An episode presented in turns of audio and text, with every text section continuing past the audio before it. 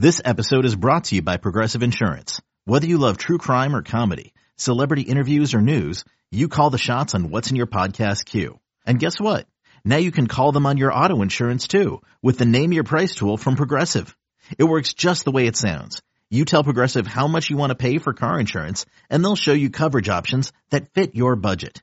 Get your quote today at progressive.com to join the over 28 million drivers who trust Progressive. Progressive Casualty Insurance Company and Affiliates. Price and coverage match limited by state law.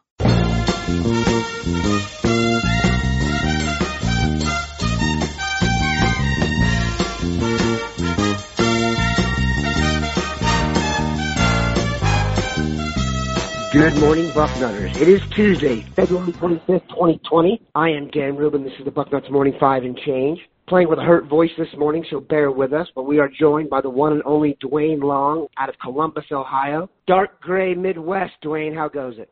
Dark gray Midwest, Dan. That's how it goes. It's just, uh, and I these I don't remember these three day rains like we're having these days. People say there's no glo- global warming. I don't believe it. There's just this is just crazy. But uh we haven't had a cold winter and and uh spring's just around the corner. The sun actually peeked through the Midwest on the weekend. We appreciate that. Alan True, Midwest recruiting analyst for 24-7 Sports, does a fantastic job. Spent a ton of years on the East Lansing beat. There's a running back in the state of Michigan named Donovan Edwards. Alan True has flipped his crystal ball from the University of Michigan to the Ohio State University. We've talked a ton about running backs. Last week I did a show with Steve Wolfong about TreVeyon Henderson and Donovan Edwards, two of the best backs I've seen. I will admit I think Henderson is the best back I've seen on tape here in recent memory. What's interesting is Edwards would be in the running for number two, in my opinion. There is a very good chance now that he's going to join the Buckeyes via verbal commitment. Your thought on the addition of Donovan Edwards, if he does hop on, what that would mean to the rest of the class. I compared Donovan Edwards to Darren McFadden. He's used along a lot of same ways, but it does probably mean you won't get TreVeyon Henderson. Your thoughts on the developments among these elite backs? Well, that's the thing. It's it's it's probably going to cost us Henderson. Uh, and I'm I'm with you. Henderson is is uh, is just to me. Uh, I like Camar Wheaton too, but uh, uh, Henderson is just. I I was just amazed at his film. Uh, but here's the dilemma you're stuck with, Dan. How do you say, uh, let's wait a minute to to a back as good as Edwards? I mean, I just watched his film before uh, we got on the call, and I, his his latest film, it's eight minutes, and it's worth eight minutes of your life to watch. With it, he looks so much better.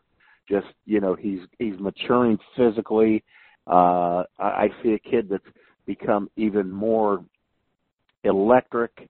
He can uh, change direction. He's just really impressive, and he's a really outstanding receiver and that is becoming just more and more important. Other places more than Ohio State. I wish we would throw to the backs more. Just uh, you know, use that safety valve like that, especially with a kid that's that's as good as this one in the open field. I just don't know. Uh, as much as I want Henderson, I just don't know if you can. I wouldn't say no to Edwards. I just wouldn't. I, I'd go ahead and and uh, you know just see if we could talk Henderson and and uh, you know, two back system, you know, hey dude, you're gonna you're gonna play as much here as you would anywhere else. Uh you're you're both gonna get fifteen carries or more a game and you know, we are run first offense, uh uh no matter how prolific our passing attack is, we're gonna run the football. Uh and then try to try to get both of them, but there's just no way Edwards is just too good a football player. Um to me, you know, you just uh, it's going to be really interesting because they say Corey Kiner uh, here in Ohio is always kind of lean toward Michigan, and we're getting the Michigan back. Uh, that would be, you know, a pretty interesting thing. Uh, and, and it, you know, it hurts Michigan them losing an in-state guy more than it hurts us losing an in-state guy. For one, the Michigan back is better and we're recruiting better nationally. So uh, that's another plus uh, as far as getting Edwards is concerned, but you know, you you, you just can't wait on Henderson. You you, you really can't. As as special as he is, uh, Edwards pretty special too. If they really thought they were going to get TreVeyon Henderson, Edwards is the only back I would take. I wouldn't take any other back in this class and risk that. If you want to look at a silver lining between Edwards and Henderson, Edwards is a better receiver. He's a bigger guy. He has a much higher upside as a blocker, kind of an all down back. I do think it's more realistic for them to sign Corey Kiner as the second back with Edwards in the mix rather than Henderson. I don't buy into a two running back system with Edwards and Henderson. I don't think that's realistic. The two back system, to me, when you're recruiting, falls in line with the guy who's going to come to college with his high school buddy in the package deal. It sounds great. It's just not going to happen. Another position of serious emphasis in this class, I think it's going to be like wide receiver in the last class, defensive line. It already has commitments from Jack Sawyer and Mike Hall. I think you could make a very strong argument that the two best defensive linemen in the state. They're in the mix, though, for Tunmise Adeleye, JT Tuimoloau, Demeioun Robinson. If you had to take two of those three and say no to one of them, who would it be? Uh, I would have to say Robinson uh, as much as I would hate to do that, uh, he would be the one. I, you know, I gotta, I gotta put number three on that list of, of guys you just threw out there. Uh, really good defensive line crop this year, uh, both ends and tackles. Weak side in, not so much. Strong side in, very strong class. Tackle, strong class. Uh, yeah, it would have to be Robinson, and I would do so very reluctantly. I would I would look to try to shuffle things around, see if I could take him too. Adeleye and Tuimoloau look to me like guys who will eventually be better inside. It just depends.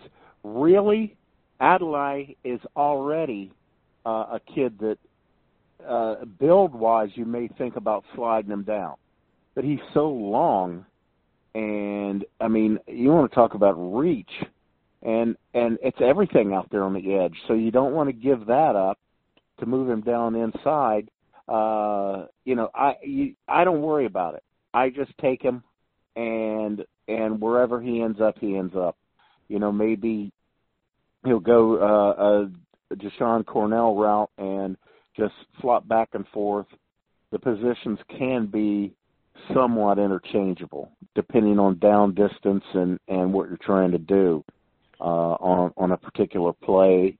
Uh, you know, that's the thing you have to think about with a guy like that, the versatility that, you know, maybe he's going to grow to 285, 290, but you could still put him outside and at least on uh, over over a right tackle where he's going to have a quickness advantage and uh, and still win battles out there.